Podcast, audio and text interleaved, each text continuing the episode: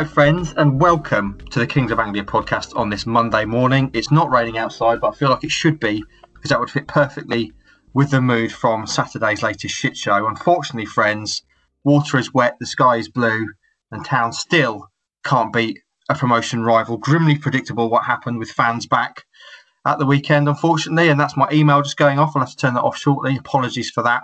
Um, but back this week from a, after a week off from the podcast, fired up and ready to go. I'm sure. Stuart Watson, how are you? Yeah, yeah, yeah. Well, well fired up. um, Stewie, before we get on to the um, the miserable business of football, has Christmas arrived in the Watson household? How excited is young Aya? What are you eating currently in terms of Christmas snacks? Uh, the the food carnage is yet to come. I'm, I'm still being good on that front. The decorations are, are up and have been for a while. I think most people have gone early this year. Yeah.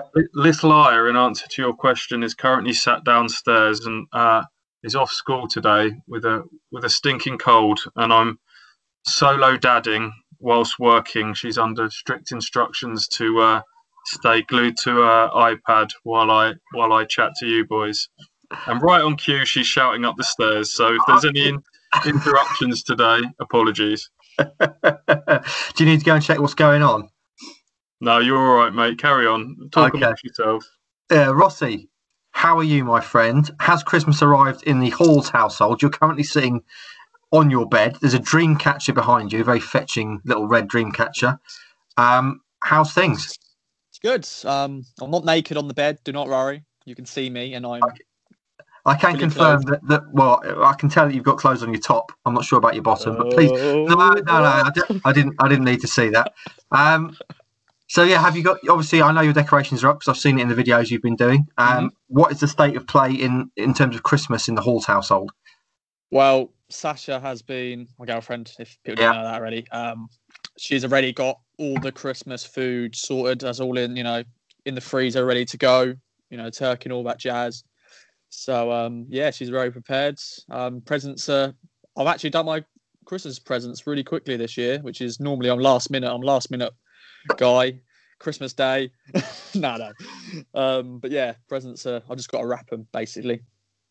Boys, what is um what is your particular weakness when it comes to the Christmas food? I am a sucker for the peanuts. I can go through a, a, an entire jar of peanuts. You know, there's like big things of peanuts you get this time of year.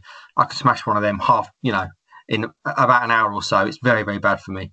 But um, what, what about you, Roscoe? Are you more of a sweet man? Obviously, we know you're a Jaffa Cakes man. Yeah, so you know, celebrations, Quality Street, all that, roses. Um, Yeah. Of course, last week I announced that my I got my nan's Christmas cake. Yeah. That's already gone. Oh wow. Uh, that is, uh, yeah. So she's made me another one. So that is coming very soon. So I'm looking forward to that. But um, yeah, just just a lot of sweets and chocolate and all that, which is uh, not good for the belly. But it's Christmas, whatever. it's good. It's good for the soul. Watson, Yeah. we know you're a, you're an emotive eater. What are you mainly eating over Christmas? Um, tubes of Pringles will be consumed. Um, last year, I stumbled across uh, the Oreos that are kind of dipped in white chocolate, Oh, coated in white chocolate. Uh, Yeah. they're, they're dangerous. Uh, just all, all the good stuff. I can't wait to get properly involved in that. Um, obviously, we're not we're not far away now. Um, boys, I suppose we better talk.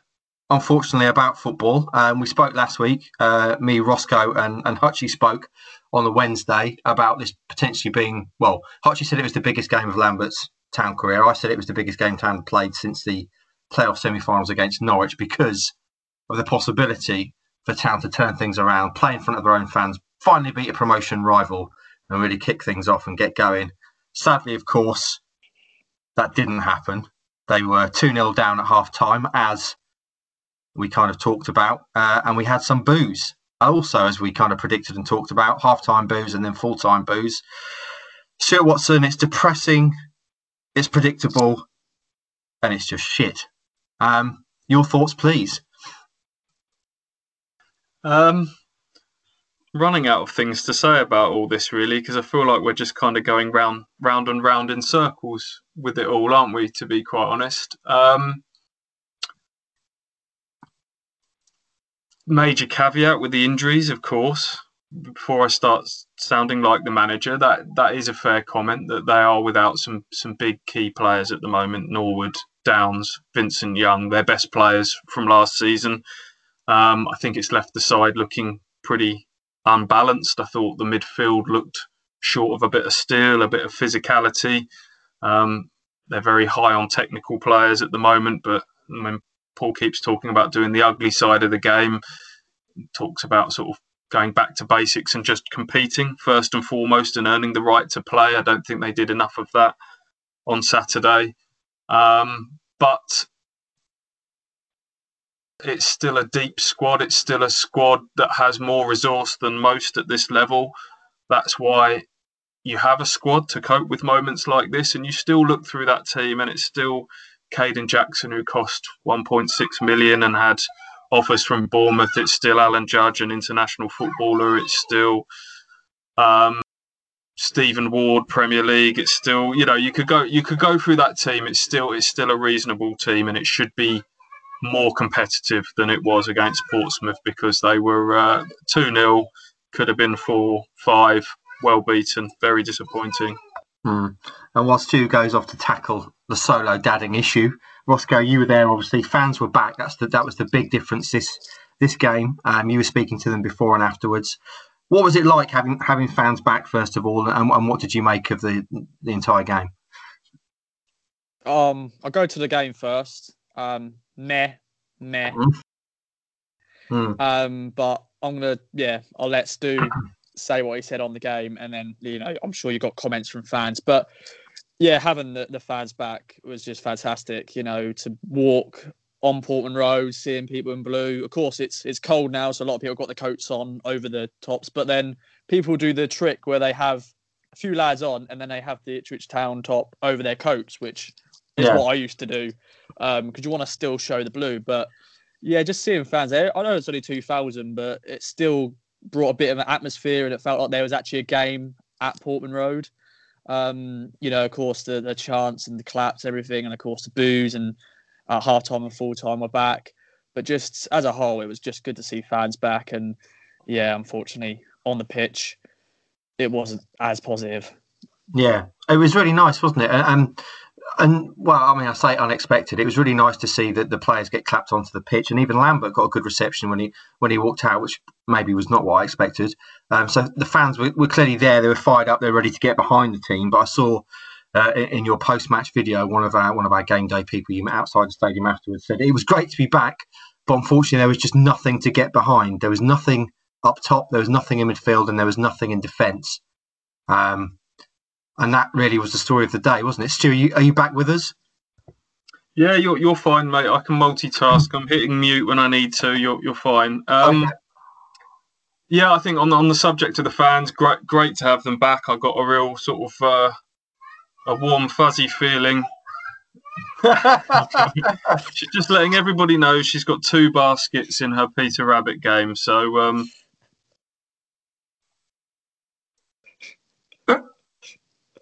I think we've lost you. Oh, he's back. Yeah, he's back. back. Sorry, I just uh, just had to uh, shout out there. This is a shambles. I apologise. um, the fan, I think the fans do. It was great to see them back. Really nice, and I think they all genuinely turned up with a sense of goodwill towards the team and a desire to be positive and to want to back the team.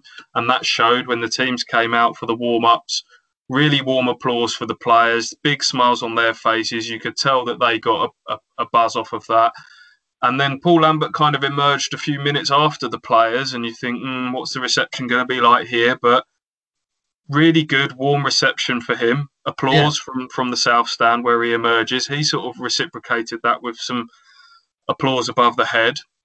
So there can't be any complaints there from the management or, or the players in terms of people wanting to get behind them. But we always have this conversation about whose responsibility is it to lift who. And I think the fans do their part at the start, and then and then the onus is on the players to give them something to get behind. And and that didn't really happen, to be honest. They had they had one chance really of note in the first half when when Dobra had a chance inside the box, and that really was it for, for the game. And I felt even up until that Dobra chance, Portsmouth, I thought from the very start looked like the better side. I know Paul says apart from the first 15 minutes when we played well, I mean, even inside that first 15 minutes, Portsmouth had chances. And I, I thought the die was cast fairly early on in this game. Um, familiar tale, once as soon as Ipswich come against a better side in this division, they come up short. Defensively, they come up short. The two goals were, yes, the first goal was really well worked from Portsmouth's point of view, but poor marking. The second goal is is a is a a routine long ball, lose the header. They're quickest to, to the ball, 2 0 at half time, and that was game over. I said to Andy uh, as as we were approaching half time, if they score a second here, that, that's it, we're done. Mm. And the second half was, you know, a classic case of just the game drifting. Portsmouth were, were well organised. Ipswich had no answers to it. Uh, when when a team parks sort of two banks of four behind the ball and are, are well organised, they're, they're too ponderous, they're too slow. The way they move possession. Um, I thought there was a moment that kind of summed it up where Ipswich had a spell of possession in in the final third, but just didn't ever look like they had the creativity or or the ideas to, to break them down. And I think it ended with Alan Judge sort of curling a shot from long range that the, the keeper punched away. But um, yeah, the, the same old sort of frailties from, from front to back, which ultimately ends up with them well beaten by uh, one of the sides that are up there. And, and those stats about not beating the better sides are um, are abysmal, to be quite honest. Mm. You wrote, uh, I like uh, in your Stu Says piece, you referred to um, the goals were slick, but the defending was slack. That was that was slick, Stuart Watson. Um, the record, as you say, is abysmal. We'll take a few thoughts from the, the KOA Army because we've had a record number get in touch. Um, so I'll just I'll just drop these in every now and then because I want to get to as many as possible. Nigel G, friend of the show, NHS hero, says I'm running out of things to say now. It's like Groundhog Day. We're too slow and there's not enough bodies getting forward to support attacks. We hardly ever test the opposition keeper. We're too slack at the back. I'm getting seriously worried about how this season will pan out if the Lambert boy stays, making reference there, of course, to Steve Evans and his little nickname for Lambert. Peckham Blue says, We're a rotten and spineless club, just boring. I'm going to avoid all investment financially and emotionally as that helps. Um, Joe Fairs says, Why isn't Lambert, sorry, Joe Fairs, La Decima, friend of the show, why isn't Lambert setting us up to try and win these games? He isn't going to get the chance to see out his philosophy do you think the reaction from fans in the ground will have made any difference to Marcus Evans' thinking? That's a good question, Stewie, because um, we said before Marcus likes to take the temperature of the fans by the reaction in the ground. Obviously, he's not been able to do that for some time. This is the first game he had the chance to see how the fans feel about the team and Lambert in particular, and obviously they made their feelings known. Do you think that will influence Marcus's thinking in any way at all, Stewie? I think it will. Yeah, I think it's. Uh, I think it might surprise him and and Paul potentially. I think um, I don't think they've. I think they've underestimated the mood music and how fed up everyone's feeling about all of this. Um, Paul started his, his press conference prior to this game by kind of having a little off the record discussion with with the media guys present talking about you know where, where would you expect us to be in the table at this time of the season we're third and you know, I, I feel like I've had this conversation with Paul a few times. It's it's not about where you are in isolation now. If if this was the first season after relegation and Ipswich had the sixth now, but had they been third with the injuries that they'd had, then there would have been a huge amount of goodwill there still. But it's it's not. It's the second season on. It's the second. It's the sec. It's this is for Paul now. This is season number three after a fairly limp relegation took over in the November, you know, the same sort of time that Mick McCarthy took over and managed to keep Ipswich Town up from, and they went down without a whimper, and that was kind of all accepted because he got a free pass because of the squad that he inherited, and he also there was also a sense that he was doing some good PR work and was trying to build a, a brand of football. Now all that kind of seemed to go in terms of the, the style and the identity went out the window in season one in League One, and they've ended up finishing 11th. And forget about the points per game method, they would have finished there, around about there, no doubt about it, because it was relegation form from October onwards. So you've got relegation, you've got an 11th place finish in League One. So then to kind of to expect that now to then sort of be bleating about negativity and be surprised at sort of a, a the feeling around the club at the moment, I think, is um, naive in the extreme. You've you've had so many passes of goodwill now from from the media, from the wider fan base, you know, there's a, there's only so long that people can kind of keep hit, hitting the reset button and, and sort of going right. Okay, we'll try again to get behind this because there's just been so many false dawns, so many disappointments, and it's not about where Ipswich are in the table. It's about where they've come from and, and more importantly where they're headed. And I think everyone can see a mile off the way that this season is going and the way that it's all unfolding. Um, mm. You can go through so many stats about how many points from the last X number of games. And you can go back whether you want to do it over the last 10, whether you want to do it over the last 40 odd. the stats are all telling you this is only heading one way. Mm.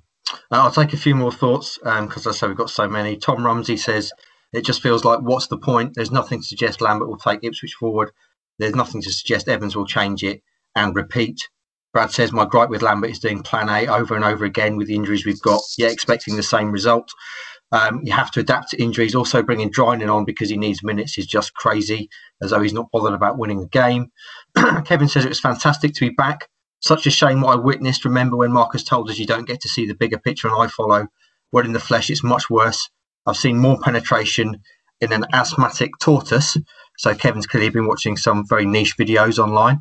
Um, Dimmy says a point overlooked. Our old friend Dimmy from the live show. A point overlooked is what happens next year. We remain in League One or are promoted. I would be concerned with the current team management form and tactics. If promoted, we'd be relegated soon after. The lack of consistency against stronger teams is a huge concern. Then he amends that and says, actually, we do have consistency. We consistently do not win against them. I mean, League One next season, boys, this, this is a valid point as well. If Town don't go this season, you look at some of the sides towards the bottom of the Championship at the moment Sheffield Wednesday, Derby, Nottingham Forest. League One next season could be a, a bear pit, a snake pit in terms of the, the amount of big sides there and the um, the chances of getting out of it. And obviously, you've got the uh, the, the salary cap thrown in there as well. Um, so yeah, a big concern. Uh, Matt Thomas, friend of the show, says with Marcus showing clear support for Lambert, Lambert disregarding not only journalists but also fan views, and now Chambers laying into fans at the end of the game. Can it get much worse? I'm still paying for three season tickets each month, and I'm now wondering why. That's something we should also mention, of course. Um, Oliver Sullivan, one of our um, news colleagues, was in the crowd and did a piece for us uh, and reported that his lasting memory of the game will be Chambers getting into a slanging match with fans um, who would uh, obviously shout something not too pleasant at him, which clearly is not not nice. Uh, but Evans had a uh, Evans Chambers had a bite back, was sort of pointing fingers and, and getting quite angry with them. Roscoe, you were you were pitch side as ever. Um, mm. Did you see anything like that? Or any kind of players? Was there any kind of sense of fans getting on players' backs, particularly, or? Uh, not not that I could see, but you know, obviously fans were, you know, saying you know doing different chants and stuff, and you uh-huh. know when when we're about to attack and then we foul the attack and fans just like you know go, yeah, of course, of course we've you know we've fucked that up basically. Uh-huh. Um, and you know, yeah, yeah, a few people go, "Oh, for God's sake, what a bad pass!" Or you know, Lambert saw it out and all that. And of course, at full time, it was boos and Lambert out and stuff. So, you know, even with just two, fa- oh, as I said, at full time, the stadium was pretty much empty when the full time whistle pretty much went. Um, I was actually, I had to do my Roscoe Reacts, of course, part of the game day, and I thought there was going to be still fans in the ground when I finished it. When I looked up, everyone was pretty much gone. And I thought, oh god, I'm probably going to miss all my game day people outside. They're probably gone now, but luckily they were they were out there, and I just want to say a big thanks to them. But yeah, um, not what a good game. You, have said before, recently, you've said that the team, that the players haven't been as vocal in recent games. Obviously, we talked before about Chambers being very loud and, and Stephen Ward as well. Uh, has that is that still the case? Was that the case on Saturday? Were, were the players vocal at all, or not? Not really, to be to be honest with you. Like Lambert was vocal for the first five ten minutes, and then I felt basically when we went one 0 down, it just went silent. The whole stadium was like a morgue, um, and no, no, it's no disrespect to the fans. I think they just had nothing to cheer about really. They they enjoyed being back in the stadium for ten minutes because you know you know live football for the first time in nine months. You know, of course, you're going to clap the players on and all that, but when you see what's been put in front of you, you just what can you be positive about? What can you sort of cheer on? Mm. Um, but yeah, the players, you know, there, there's moments where players, you know, they do this standard comments saying, you know, oh, you know, space pace over there, over there, and all that. And you know, Chambers, I heard him say a, a very naughty word, but I, I won't repeat. Um, but yeah, it was. Uh, they weren't as vocal. Chambers isn't as vocal as he, he normally is. I think he's just frustrated most of the time. That is what the most vocal he's about. Is just his frustration. Yeah. Um, but yeah, just a, a frustrating game of football to watch. And as a fan, it's yeah, it's not it's not great viewing. Yeah. Um, a question from Mark Rogers, one of the KA Army, says, "Can we now run in front of the dugout with our fingers in our ears?" Um, making a reference, of course, to the players' celebrations from earlier in the season, seemingly suggesting that they're above criticism, perhaps. Um, Stewie, one of the big, the big kind of moments in this game was um, when Lambert had the opportunity to, to change things and perhaps throw on another striker, and didn't. Obviously, he brought on Drinan, which is tremendous. That's the right move. Um, but uh, clearly, uh, what what did what did you make of that? Because obviously, the fans that was one of the moments where the fans really um, decided to, to, to boo and get and get on the decision. Yeah. Um, if I'm being, if I'm trying to see it from Paul's point of view, him saying about we can't afford any more injuries and Kayden's missed a lot of football. Uh, be it through injury or the COVID situation earlier in the season. We, you know, he needed to come off. Okay, I would have quite liked to see Hawkins and Jackson as a pair because I think they've got the makings of a of a partnership. You know, Ollie winning the flick-ons and and Kayden's pacing behind. You looked back at the previous two games, and Ipswich were transformed when they went to, to two up front. Um, the Oxford game, they suddenly looked like they might have half a sniff of scoring when when Hawkins came on and won a series of, of flick-ons, and then certainly Plymouth. Um, you know, a big part of that game changing was was when it went to those those two up top. So you would imagine that off the back of those two games, that would have been the go-to move, um, chasing a game that you, you are behind in. Um, I'm not necessarily advocating that from the start. I think, you know, they've made it clear that they want to work on a have a proper plan A and an identity, and I think it's only fair to acknowledge that that's what we were all calling for at the start of this season to kind of pick a system and and work on it, and and that's fine. But we've kind of gone, as we said before, from one extreme to another, from kind of flitting between formations and personnel from week to week to now being so steadfastly stuck to it that there was you know, the obviously Paul's talked about them being useless with two up front, which I just thought again that was a, a strange thing to kind of rule out so many different formations by just saying you're useless with two up front. You're 2 0 down in a game, there's half an hour to go. Ollie Hawkins is going to be absolutely chomping at the bit to come on against a club that I'm sure he'll want to prove wrong for letting him go in the summer. And you, you turn to Aaron Drinan, because he needs game time. I know one of your one of the listeners you had kind of said about that, almost as if that's kind of you know you give people game time in the 23s if they're coming back from injury and they need to get up to speed, not not just as a kind of a gift for the final 30 minutes in a game against the top six side that you're, you're trying to chase. So. Mm. Paul sort of says, "Well, you know, I, I, don't, I didn't, I don't want us to become a long ball side. I don't want us to lump it up long, to to Ollie, but yet ten minutes later he does bring on Ollie Hawkins and he does go to two up front, and and that by that point another ten minutes of the game has gone. So I'm struggling to kind of see all, all the logic behind uh, Paul's thinking with with those substitutions and the timings of them. I have to be honest. Hmm.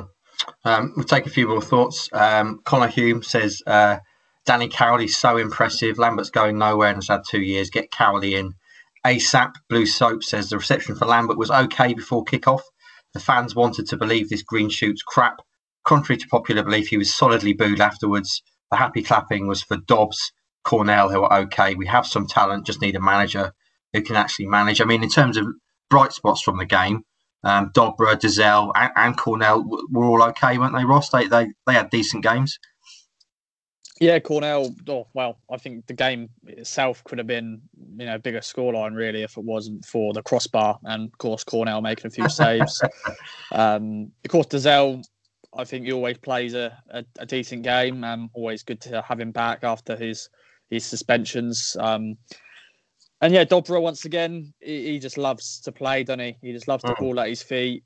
He wins a lot of free kicks. He, he spends most of the time on the floor, but it's because he get he's a target, isn't he? Because I'm, I'm sure big defenders and midfielders will target him and go, you know, we've got to take him down and make sure he doesn't get past us. Um, yeah, that that was really the only light really of the game. It was good to see Dobra get an opportunity to to play again, start again, and he had a few shots himself. Um, but yeah, that was the only really positive take from it. You know, Dobra again playing really well. Mm. I, I, saw someone suggest in the aftermath of the game that the crossbar was actually Town's man of the match, which uh, gives you a, a, little insight into into how bad it was, perhaps. Uh, and Kenny Jackett, obviously the Pompey manager, said afterwards he thought they could have scored a lot more goals, um, which is never good to good to read. Um, Chris Peach says another drab performance with very little fight. I noticed whenever we had a throw in, no player wanted the ball, and the amount of time we just threw the ball up to Jackson, we lost it, and Pompey went straight on the attack. Is that players lacking confidence or not playing for Lambert? El Balaam says no movement in front of players and a complete lack of confidence.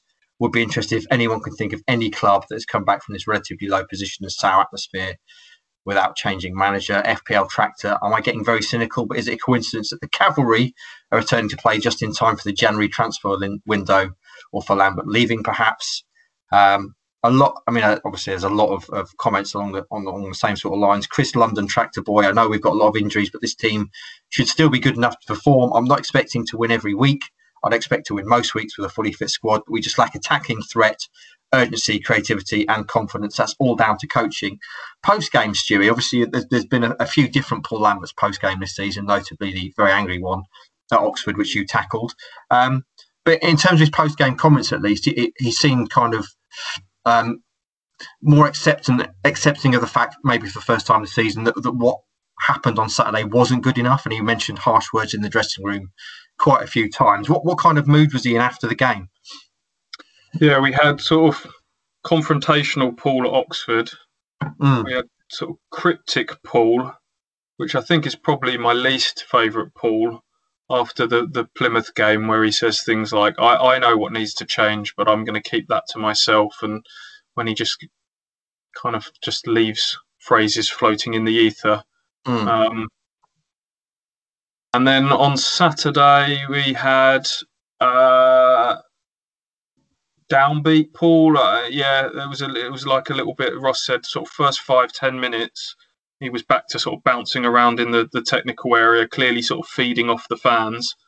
Um, but it's like a little bit of fire sort of went out in him as during the game, and, and that sort of continued post match. Just a real acceptance. At least there was no kind of we're playing really, really well. We're playing, you know, that was the stuff that was, I think, irking people earlier in the season. Just a complete acceptance that we we were second best. Um, we didn't compete enough. There's been some harsh words exchanged. They were in the dressing room a lot longer than they usually are. We're back to kind of not quite as long as the Lincoln 5 3 lock in um, from uh, when was that January time, Christmas time yeah. last year. But um, yeah, we're back. We're back to that that part of the cycle where players are getting sort of staying in the dressing room, and by all accounts, they all kind of have their say and go go round the houses. Remember Luke Wolfenden sort of reflecting on that Lincoln locking, just saying it got to a stage where I thought right, give it give it a rest, boys. We're not we're not really getting anywhere with this. You know, we're all just mm. saying the same things in different ways. So, um, but yeah, Paul was I thought a little bit sort of down downcast by it all. Um, was trying to say the right things about what we need to do next, but um, he, he knows it wasn't good enough. Mm. And interestingly, kind of on that topic, obviously Stephen Ward said after the game that the players had all had a chat and they, they have to start afresh on Tuesday, which obviously, you know, in isolation, that's kind of what you want to hear from your players that they're they're all talking together and accepting that it's not been good enough. And but the problem is we've heard it so many times now, it's just kind of words, isn't it? Um, and I know, you know, they can't really say much extra, but we just obviously we have to see some kind of evidence of that on the pitch.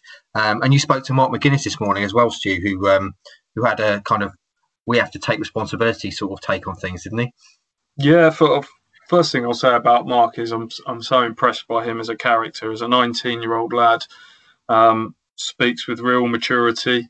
Um, slightly surprised to see that he was the one kind of put up to do press this morning. I think it's telling that we're not really getting the the Luke Chambers and the the Alan Judges and the more senior players sort of doing press as much this year. I think Luke's only done it twice actually, and we're a third of the way into the mm. season. So that to me is a, is another sort of indictment of kind of people needing to take more responsibility about about the situation. Um, but Mark Mark spoke yeah really well about sort of um, you know basically it's it would, it's easy for, for everyone to, to blame the manager, but we're the ones out there on the pitch that, that need to do it and do better. And that that is uh, we've talked about this on the pod before. That is quite looked where it's the big discussions about the ownership and about the manager that ultimately if you look at the 11 players that go out there on the pitch putting everything else aside should should they be doing better on a lot of occasions i would argue that yes they they should um, i think i don't know it's, it's coaching obviously plays a big part in it both in terms of the way the team's set up and man management but um, even with the injuries, I, I don't think it's unfair to expect more. You know, they're losing. We go back to it. We talked about it being a big six games that could shape Ipswich Town's season. Mm. And I think I did a sort of some predictions going into it, and I said two wins, two draws, two defeats, which I said would be sort of uh, leave more more questions. They've ended up with with a point less than that, with seven points, and have only scored uh, what four goals in those games? Two of them against ten man Plymouth, two against Shrewsbury, which never looked like coming. One of which was an own goal. It's not good enough, is it? No, absolutely not. Take a few more thoughts before we move on. Uh, Mac O. The Mills said it's sad to admit, and this is a worrying thing because I'm seeing this trend kind of increasing. But worse than being infuriated with the state of our club, I've now become kind of apathetic. That's really depressing. I didn't even bother listening to the last three games and that's unthinkable up to this season. That's always for me when fans start going past anger into just apathy and not caring. That's a that's a major red flag. Um, Sam Chapman said it was like I'd never been away uh, on the pitch. Last game I went to was Coventry. We could still be out there and still not look like scoring. No hiding place now for either Marcus or Lambert. Mike King says, "How long can this be allowed to go on?" If I could see we were playing well but just not getting the breaks, I could just about accept it, but we're not, and I can't. Um, Vincent Bird, a stubborn manager who's taunting fans with awful tactics. The chairman who's overseeing a plunge to new depths of that sadness, yet they tell us they have a good plan. Mick Lumley says, um, I feel uh, Ipswich Town now are basically just a piss poor tribute act to the club they used to be. Um, he says, scrap that, they're not a tribute band, they're football's version of Weird Al Yankovic, taking delight in mocking my memories and dashing my hopes. I'm so effing angry, he says. Um, so yeah, I mean that is that is generally the tone. Harry Marcham, Stu says best wishes to Stuart and Andy and Ross having to cover this team for a living.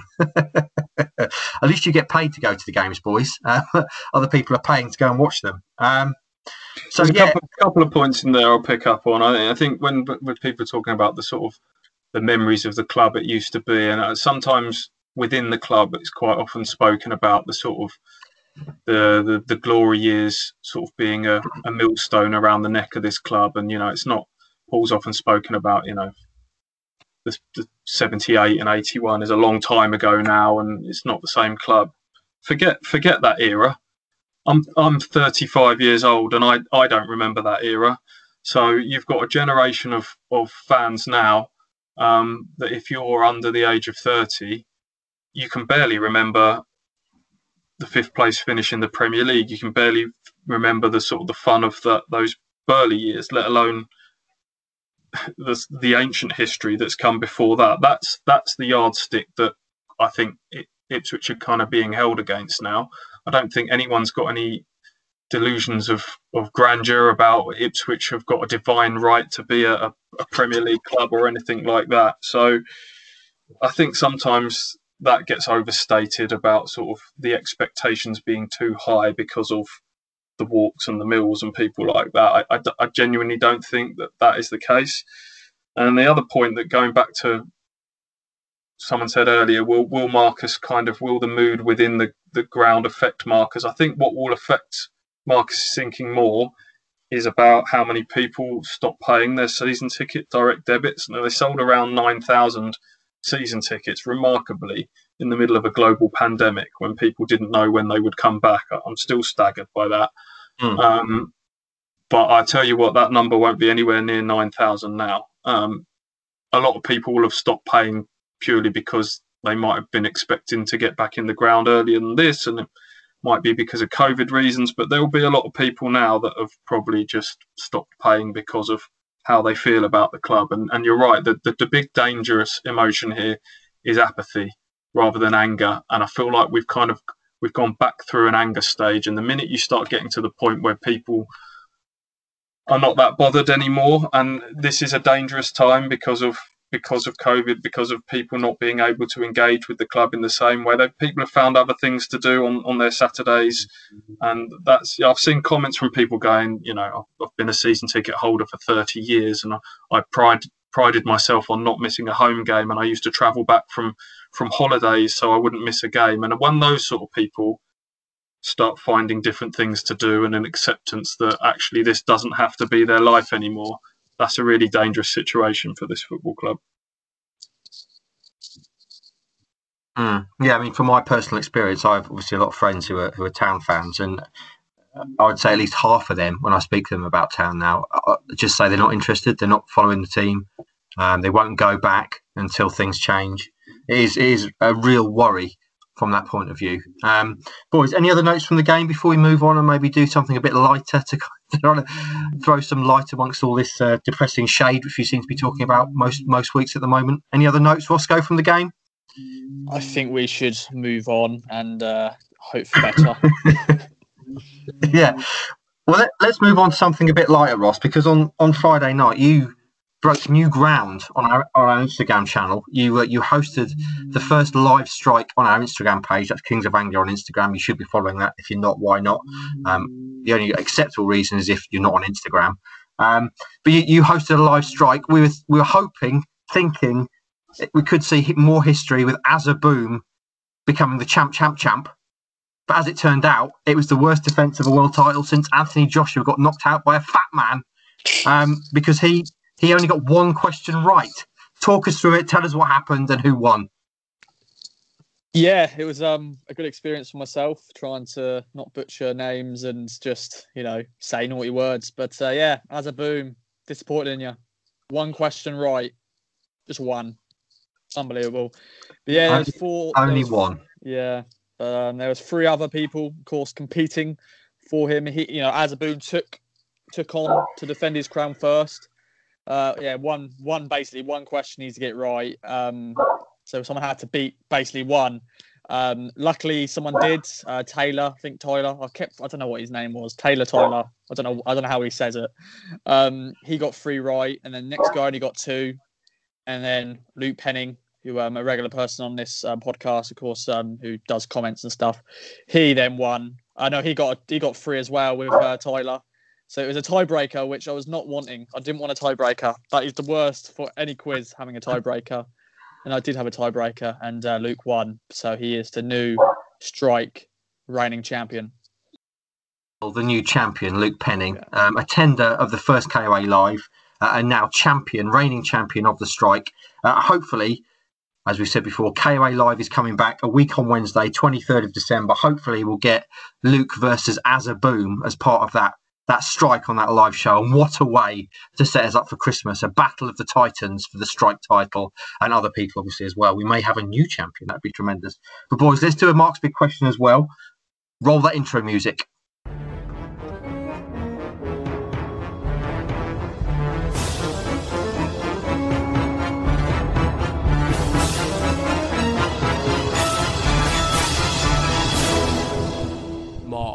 Big question, question, question. Right then, boys. In the spirit of everything we're talking about, this week's question is: What are you the worst at in the world? Obviously, Town are worst at beating teams they uh, that are around them in the playoff race. They're terrible at that, unfortunately. But what are you the worst at? Um, I'll start because it's sort of Christmassy themed my answer to this. I am the thing I'm worst at in the world is probably wrapping presents. Um, I'm dreadful. I, I, get covered in, in sellotape. Um, they look they look like a dog's been at them afterwards. Um, there's bits usually sticking out. Um, I use way too much paper. I went through a period of using tin foil to wrap up presents. Such was my uh, complete lack of ability in that regard. Um, another thing I'm really bad at is is DIY. Um, uh, uh, my I have a rule I've said generally: if I can pay someone to do it better than I can, um, that's what I'm going to do. I've not had any major DIY disasters, but I just know uh, if I was to get too ambitious, I'd probably burn the house down. Um, so Ross, obviously you're you're brilliant at most things, but um, what what what are you worst at? And don't say pronouncing names because obviously no. you know that's the easy cop out. Obvious, obvious. What, um, what, what, are you worst at in the world? It's it's not Christmas uh, themed, uh, but uh, my handwriting is dreadful. Uh, I just honestly, I I try my best to improve it every year, but it's just you just can't read it. Like pretty much, my seven-year-old niece has got a better handwriting than me. Um, I'm sure Stu's daughter has probably got better handwriting than me as well because mine is just I don't know why I just can't just can't improve it. Um, and of course nowadays you don't really write as much, do you? On, yeah. Know, with pencils and pens, so it doesn't. You know, I don't do it that often, but yeah, handwriting is uh, not good, and my spelling as well. It's not great either. So pretty much the the key things you need in life to succeed. Yeah, I'm not very good at writing arithmetic. Um, yeah. I, the other thing I'm really bad at on a, on a kind of scholarly point of view is geography. My geography is dreadful. Um, in terms, especially in this country, I've got no idea where counties are, where places are. Um, I am a buffoon in that respect. Stuart Watson, you're you're a buffoon in no respect. You're you're extremely wise and talented, but what are you dreadful at? What are you worst at? I'm just making a mental note about your geography because I might be able to squeeze a few more uh, miles through on expenses. I just tell you that, yeah, yeah, Northampton. That was uh, that was quite a long journey. Or Peterborough at the weekend might stick another hundred on that. Yeah. Um, I'm f- at this very moment in time. I'm failing at, at, at parenting because I've just um, swatted my daughter away who's saying she's hungry. I've told her to go and open a couple more doors of her advent calendar. just, just do that. Keep the wolf from the door. I'll, I'll sort you something out properly in a minute. Um, uh, I'm particularly bad at being decisive. I'm a very indecisive person, and I hate myself for it. It's my it's my res- New Year's resolution every year, but it's uh, I can't I can't get around it. Maybe that is the crux behind all my rhetorical questions that I ask myself all the time. I just uh, I'm an overthinker. You are. You're also, I'd say, on that note, Stu, you're quite suggestible as well. Um, because you're quite indecisive. If if someone comes down strongly on one side of an argument, you'll just go, yeah, yeah, I agree. um, so that that's frequently been a been a situation we've been we've been faced in. Um, how is how is Aya? You say she's she's been sent off to the uh, the advent calendar. Um, so that is a treat in itself. I've no idea. I'll find out in about 10 minutes' time. dear, oh dear. Right then, boys, let's move on. Mark's big question. We've all learnt a bit more about each other and let us know uh, on Twitter what you're worst at in the world, Carry Army. Um, something happened uh, after we last spoke, literally a few hours after we last spoke on the podcast, which was frustrating because it would have been good to talk about it last week, was Marcus Evans came out and apologised for using the, the phrase "be careful what you wish for" in reference to the state of play at the club uh, and and how he won't be swayed into into getting rid of Lambert. Um, for me, the apology was the right thing to do. I don't think there's any shame in, in saying sorry, acknowledging you, have made a mistake in saying sorry. Um, obviously, you probably shouldn't have said it in the first place. Um, but what did you make of that, Stu? Um, the big man coming out and saying, I shouldn't have said that. Um, I always think an apology that starts with um, for for any of those who were offended. Um, I apologise. Type type vibe always, excuse me, feels a, li- a little bit hollow. Um, I think the original statement probably showed a few true colours about how Marcus truly feels about this situation. Uh, I can understand maybe there's an element of of fans and outsiders that are still stuck on the, the Mick McCarthy end game, but for, for that to still be at the forefront of Marcus's mind worries me because it's now about where we move from here, not what's got us to this point. And if if if in Marcus's mind that he feels that looking back he should have risen above popular opinion and trusted his gut and stuck with Mick, which seems to be the, the crux of what he's saying from that. For him now to go, right, I didn't do that with Mick, so therefore I have to do that with Paul is worrying because I, I don't think you can compare Paul Lambert to, to Mick McCarthy in terms of what he's achieved or not achieved so far. So it, if that's a kind of an insight into where Marcus is thinking at the moment, um, that worries me. Mm. I saw a lot of people saying after the apology that he shouldn't have said it in the first place, and that someone should have said to him within the club, "Marcus, do you think you should say this?" But of course, we've got no idea if that happened because ultimately, even if someone did say that to him, Marcus Evans owns the football club. He's, he's going to say what he wants at the end of the day. Um, and and he did uh, clearly, which we, we, talked about at the time being a, a terribly um, misguided um, decision and antagonistic towards the fans. Ross, were you pleased that he, that he apologised? Do you care? Oh, sorry. Oh, sorry. uh, but no, uh, joking aside, um, yeah, I think that's what he needed to do. But uh, you know, whoever's advising him to do these statements and adding that is uh, wasn't a good thing to do. Um, I'm sure it was like a smart little thing they he wanted to put in there, but in the long term, it wasn't. Yeah, it was not a good idea.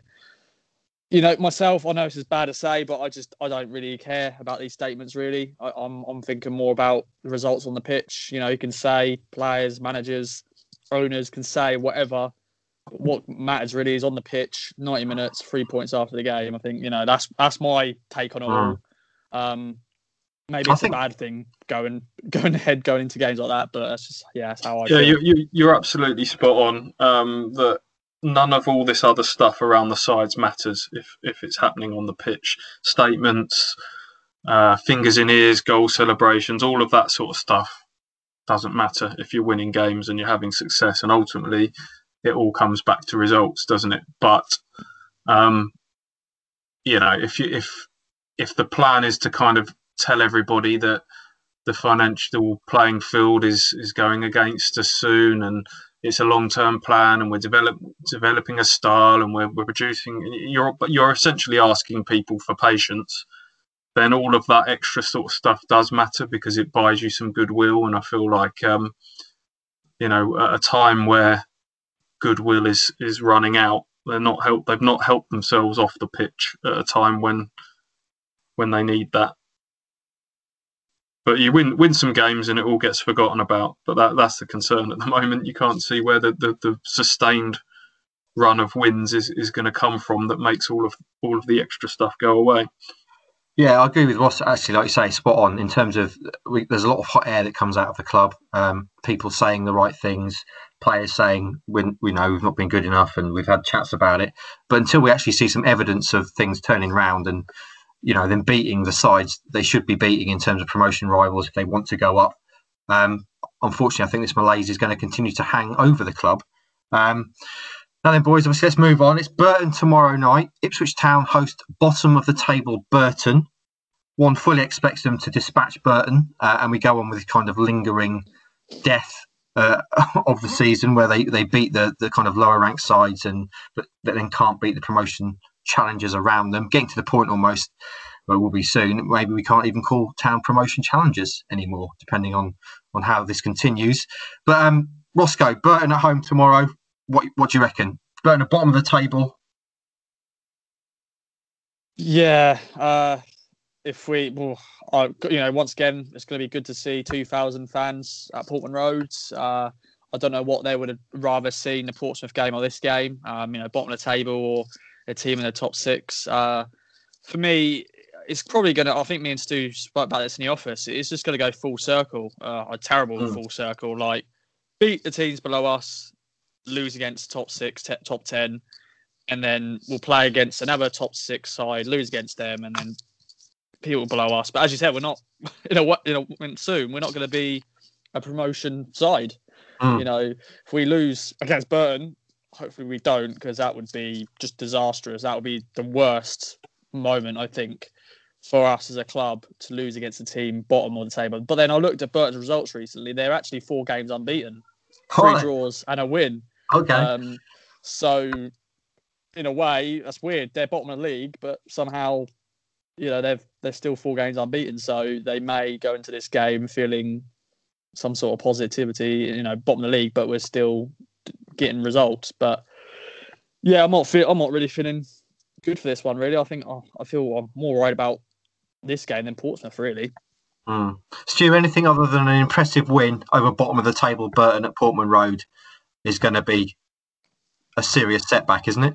It doesn't. They need to win. It doesn't matter how they win. And this is this is a really dangerous game with with the pressure rising, with ex- fans back in the ground, expectation maybe confidence low, and everyone goes Burton bottom of the table, got to beat them, and it's a bit of a lose lose situation because if they win, it's well, you know, we're we're stuck in that cycle, and you know, let's see what they can do at Peterborough. But Burton put four goals past Charlton recently, beat them 4 2. Since then, as Ross says, they're four unbeaten. They've drawn at Sunderland, they've drawn against Crewe, they've drawn against MK Dons. And um, Ipswich have kind of seen that Crewe and MK Dons are, are no pushovers either. So um, this might be a more difficult game than, than people are anticipating, and it's just got. Um, all the ingredients for it to be a, a tricky evening that leads to some more ill feeling from from the stands. The ones that will be there are Hmm. obviously going to be the, the next lot on the ballot that,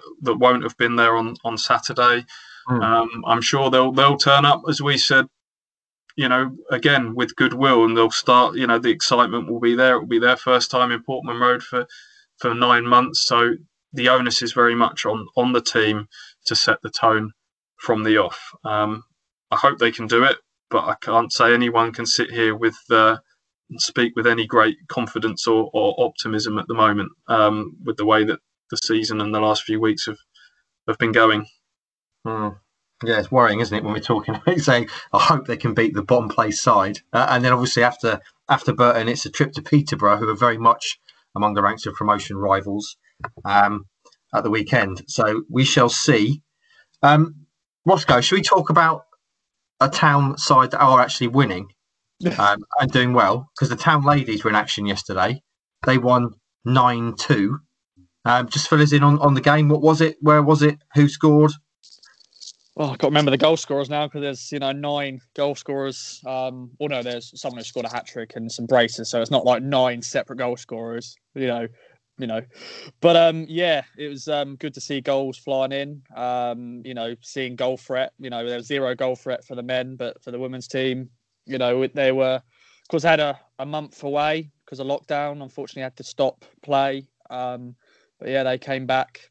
You know, firing all, all, cylinders basically. Scored very early on. George Allen, uh, summer signing, scored a hat trick, a first hat trick for the club. Natasha Thomas got a brace as well as Eloise King.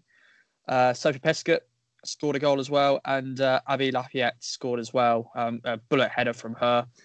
But yeah, they're playing Harlow, Harlow Town in the FA Cup, first round proper. So then the next round, the FA Cup. Um, nice setup at Harlow, by the way. Nice little setup there. Um, took us a while to get there because uh, there's diversions as they normally are when you want to get to places. Um, and the weather was very, very shit, but um, it is what it is. But yeah, good positive win for them.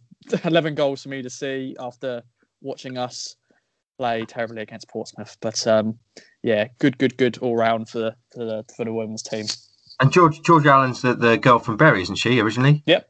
Yeah, Yeah. so um, she went over to America, spent That's four right. years in America for scholarships. Um, she was previously at Arsenal. But yeah, what a player. You know, I thought Blue Wilson was a baller, but George Allen's up there as well. Um, some promising signs and hopefully another FA Cup run for the team. I think the draw is happening today at one. So by the time we come off the podcast, we'll we'll find out who we're getting in the next round. Hopefully it's not Plymouth away or something stupid like that. So we could play Plymouth. So that is uh we don't want that. No, you definitely don't want that. When are the ladies next in, in action then? Is it this weekend they play again or? Yeah, so they take on um, AFC Wimbledon away, uh, and they have uh, basically a Christmas break. So Right. just two games for them um, after lockdown.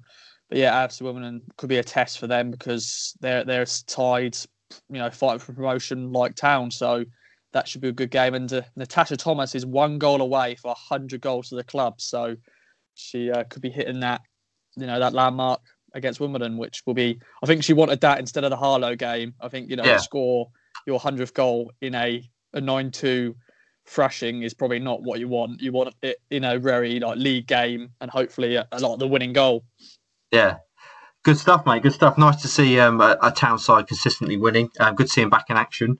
Um, so yeah, look out for them. They're, they're they're on Twitter, aren't they, and on Instagram and all sorts. So you can follow their fortunes on there. And obviously Roscoe is the uh, the club photographer, so he travels along with uh, with with Kieran uh, to them. Stewie, any other any other things to mention before we take our leave? You've got to write a, a talking points preview ahead of Burton. Um, anything else you want to talk about, my old friend? No other business. Oh. Here, and I've, I've got to go on that note. Sorry, guys. okay. See you later. Um, Roscoe, anything else to mention? No, that is it. You know, just uh, Burton's going to be as dreadful as Portsmouth. I have a feeling.